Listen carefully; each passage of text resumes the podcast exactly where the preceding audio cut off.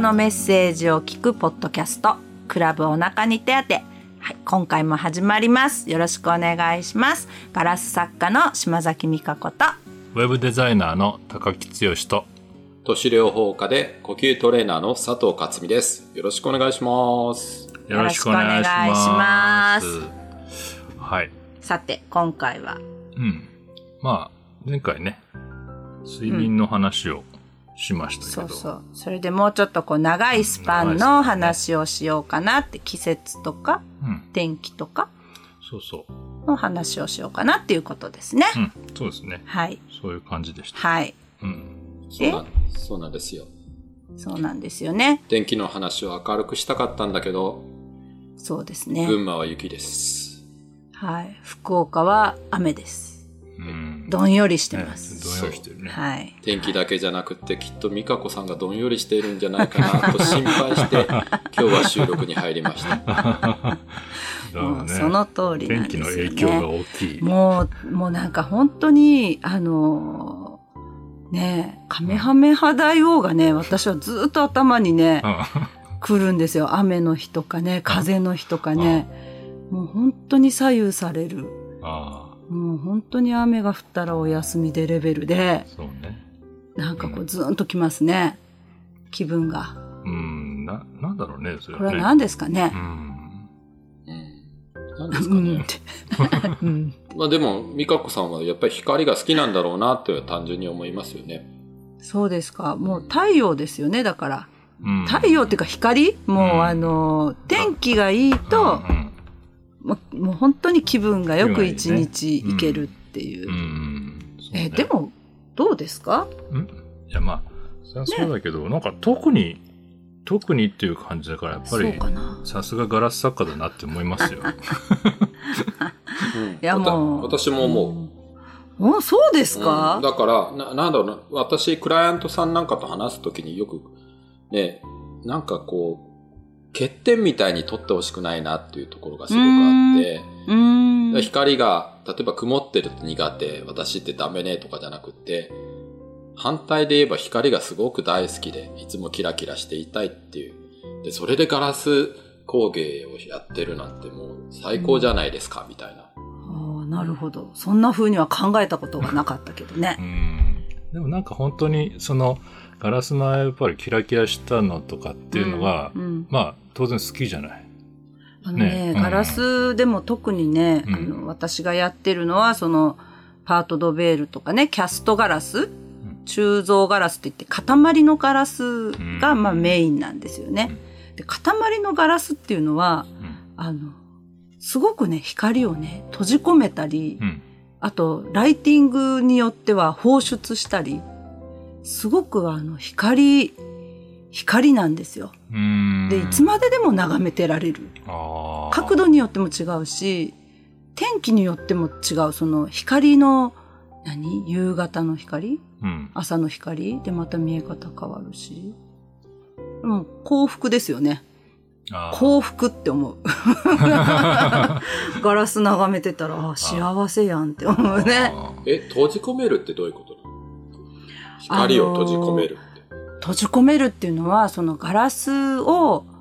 例えば塊を、周りを全部磨き切っちゃうと、ピッカピカの鏡面、鏡面って言うんですけど、磨いちゃうと、光は筒抜け。入ってきた光もどっかから抜けていくんですけど、その磨き切らないで、なんていうのかな、ちょっと、すりガラス状ぐらいに周りを残したりすると、で一部分に2箇所ぐらいを磨くと、そこから入ってきた光がそこでこう反射してっていうか跳ね返るような感じで中が光ってるように。だその形もそうだけど、磨く最後の仕上げでもどのようにでも変えられるから、もう本当にこう二択二択で進んでいけば、同じ元のガラスでももうすごいバリエーションができるんですよね。だから終わりがない。なんか今の説明を聞いたら、ガラスのことがわかるわけじゃないんだけど、なんか美香子さんらしいなって。当時私らしいなんだろうな、透過して、うん、もうとにかく強い光でバーって照らすばっかりじゃなくって、なんか自分の中にこう光がこう閉じ込められたり、なんかそこでこうちょっとゆっくりと光が流れたりしてるところをなんか表現してるのかなって思ったら、まあ美香子さんらしいなと思う。あら嬉しい。そうなんです。そうなんですとか。でも泡の感じとかね、その色使ってる色とか、うん、もうすごく変化ができるので、終わりがない。そのお日様の光、うんって見た時と本当に夕暮れ時のお日様だけどそれも 夕日で見た時ではまた全くガラスの表情が違うので、ぜひ窓際にですね塊のガラスを置いていただいて一日眺めていただけるとですね本当にいいですよ。季節でも違うしね、うん、気持ちがねスーッとその中に入っていく感じ、うん、です。やだ、ガラスの話なんて嬉しいわ。まあね、ガラスの話はね、しだしたら止まらない。しだしたら止まらないですよ。そういうなんかこう、細かいっていうか微妙な光の変化みたいなのっていうのをいつも自分でこう意識したり感じたりしているっていうのだから、だからやっぱりこうなんか天気が悪いとかさ、そういう光の状況っていうのにすごい影響されるというか、そういうのが敏感なのかもしれないよね。敏感なのかな、うん、でもとってもいいことじゃない。そうなんですか。なんかさ、それってさ、前に私がポッドキャストで声で表現するのがすごく好きだっていう話で、やっぱり自分のその自律神経の状態とかが確認しながら話せるから好きなんだって思ったんだけど、美香子さんは光を見ながら今の自分を確認をしてるというか。そうなのかしら、うん、なんかそういう作業ってすごい大事なような気がしてしょうがないんだけどね。はー、なんか意識に上ってるところじゃなくって、なんか無意識になんか自分の状態を確認したいんだけど難しいじゃん、なんかね、うん、だけどそれぞれなんかみんな好きなことがあって、私は声かなと思ったりするんだけど、美香子さんは光を見ながら、あ、自分なんか多分おそらくその時その時で好きな感じとかが変わったりしません？ああ、そうですね、うん、そう自分に今しっくりくるような光だったりしっくりくるようなガラスだったりとかがあると思うんだけど、だからなんかその確認できるような作業ができないと苦しくなるっていうのは私もわかるような気がして、喋るなって言われたら苦しいもん。なるほど。だからなんかそんなのあったらいいってこと？じゃあ高木さんはなんかある？どうだろう、なんかそういう風に言われると何ってあんまり意識したことないよね。なんだろうね。音楽でもまあ音とかね、音楽とかっていうのはちょっと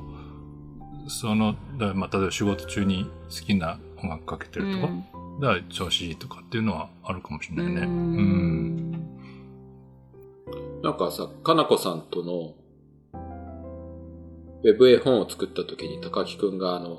夢和さんの音楽をチョイスしてくれて、はいはい、あ、さすがとは違う、あ、やっぱ面白いの持ってくるなと思ったんだよ。なんかなんだっけ、あれは、三拍子のだっけ、なんか。はいはい。なんかだ、そういう時もあれでしょうね。なんかこう言葉とか、うん、絵とか、うん、そういうのの意味っていうよりも、その音がこれにあったらどうなるんだろうとかっていうので聞いてるかもしれないよね。だから逆になんか歌とか聞くときも、あんまり歌詞が入ってこないんだよね、僕は。ああ、なるほど。音のリズムとかはすごくわかるんだけど、歌詞とかがあんまり入ってこなくても、本当言葉のそういうこう楽器みたいなので入ってきてるっていう感じだから、歌詞がなんだって言われるとわかんないんだけど、すごくこれいいねっていうような感じ。の入り方するから、そういう感覚はもしかしたらあるかもしれない。うん。それぞれね。歌詞ばっかだけどね、私。歌詞ばっか。いや、音楽もちろん大事、音は大事だけど、歌詞がね。何を言ってるのかな、この人は何が言いたいのかなっていうのを何回も聞くみたいな。ああ、やっぱそういうそれぞれあるんだね。それぞれあるんですね。自分ではそれが普通と思ってるけどね。そんなところってアーティスト的にはどうですか？最初さ、このポッドキャストでなんかセラピストとアーティストのなんだろうな、まあ違う方向から捉えてなんかセッションしてみたら面白いかなみたいなところでスタートしたんだけど、まあどっちかというと自律神経がどうとか呼吸がどうとかっていう、なんか私が喋り続けてるところがあるんだけど。それが大事だから。たまにこういう話してみるとやっぱアーティストって面白いなと思ったりしますよね。そうですか。もう何も、なんかね。だからそういうのでもあるかもね。自分が自分として生きてるから、なんか、あたかもそれが当たり前のような気になって生きてるけど、必ずしもそうではないというか、まあそれでもいいんだろうけど、視点を変えると気持ちがなんかね、変わってくるね。ああ、そういうのはあるかもしれないね。なんか一つ思うのはね、だからやっぱりアーティストでありながら、なんかこう、二人はお子さんがいて、なんか家族の関係みたいなのをいつも確かめながらアーティストで。ね、美香子さんがよく、じゃあ、こっからお母さんになります、みたいなこと。そうです、そう。なんかその辺のバランスのところがあるから、なのかなと思ったりすることがあって、私はでもね、そういうスタイルが好きなんですよね。アーティストですごい尖り切ってさ、一人でさ、なんだろうな、こう、突き進むタイプの人もいて、かっこいいなとは思うんだけど、はい。なんか家族だったり親子だったり自然とかだったりとかのつながりの中で表現してる人たちが私は好きなのね。どっちかっていうと、まあ、それは光でもいいし音でもいいし、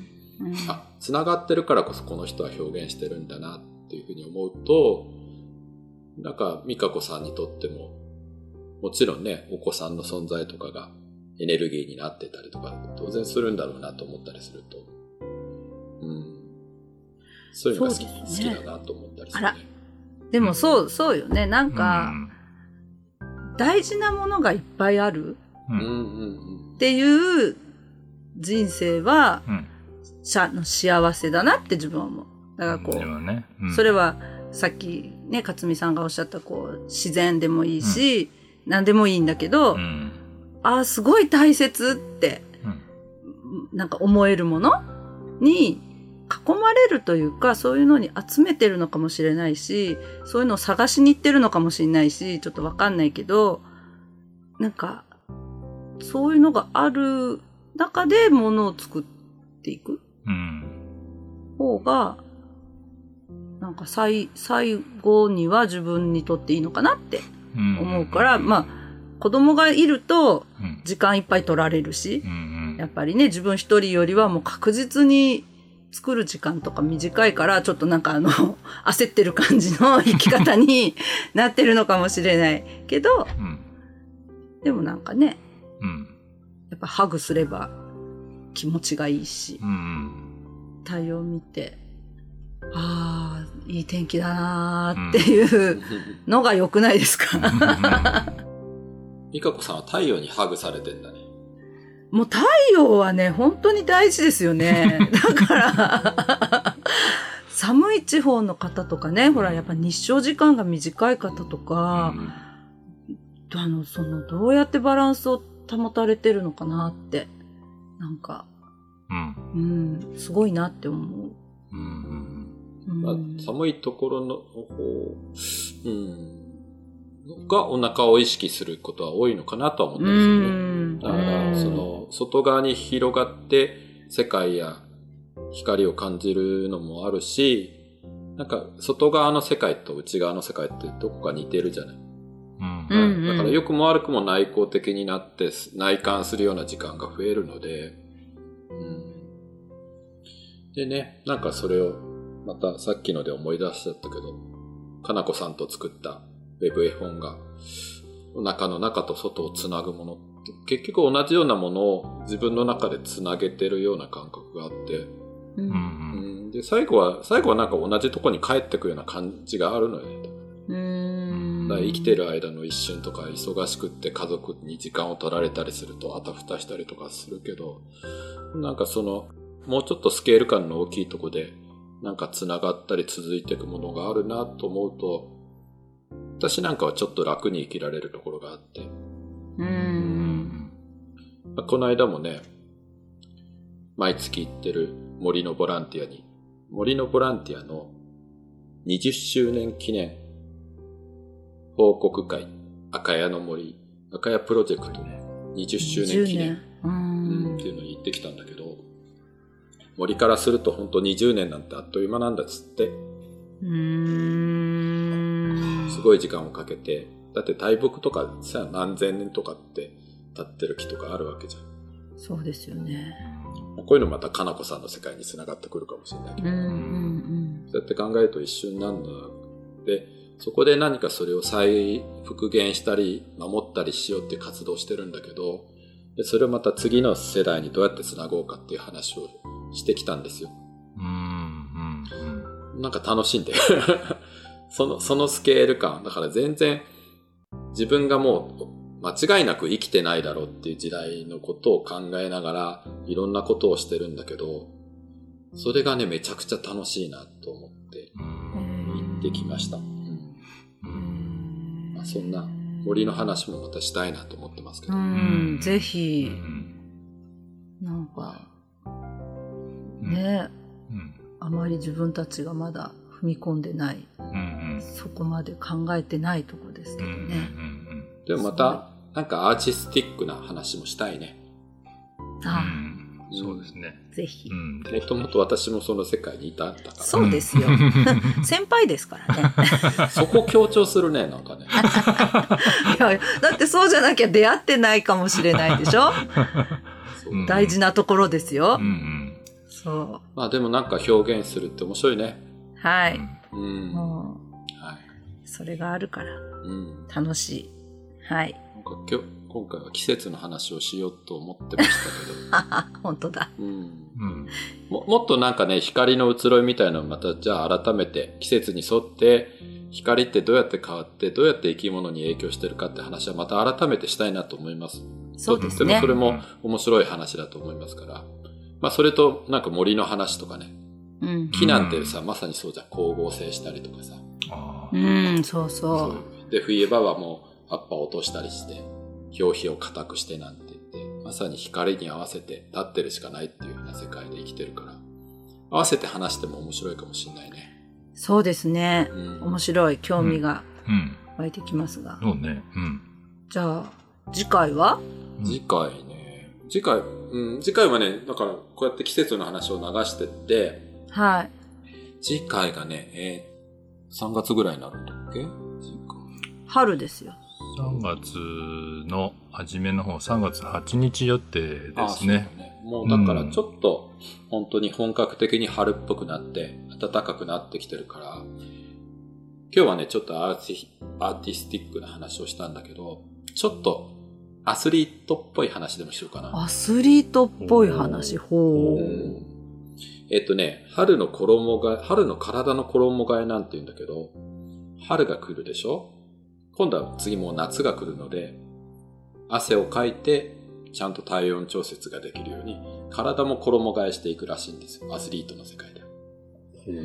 服を着たり脱いだりとかじゃなくって、例えばトレーニングの強度を上げていって少し汗がかけるような体に意識して変えてって、意識して、だって試合とか出なきゃいけないからね。そうですね。パフォーマンスを上げなきゃいけない。まあそれが一般の方にもちょっと当てはまるところがあるので、そんなちょっと体とか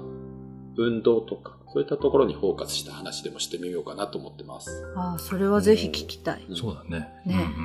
そうだそうだ。そうですね。ちょっと衣替えを。体のねなんか、うん、重い感じだもんね今冬でね自分たちね、うん、そうだね衣替えをしましょうはいはい、体のね、うんうん、はい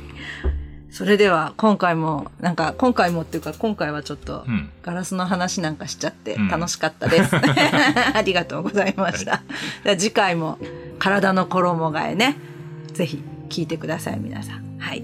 それでは今回もありがとうございました。はい、ありがとうございました。ありがとうございました。はい、ガラス作家の島崎美香子とウェブデザイナーの高木剛と都市療法家で呼吸トレーナーでもあります佐藤克美でお届けしました。はい、ありがとうございました。また次回も聞いてください。次は春の話です。はーい。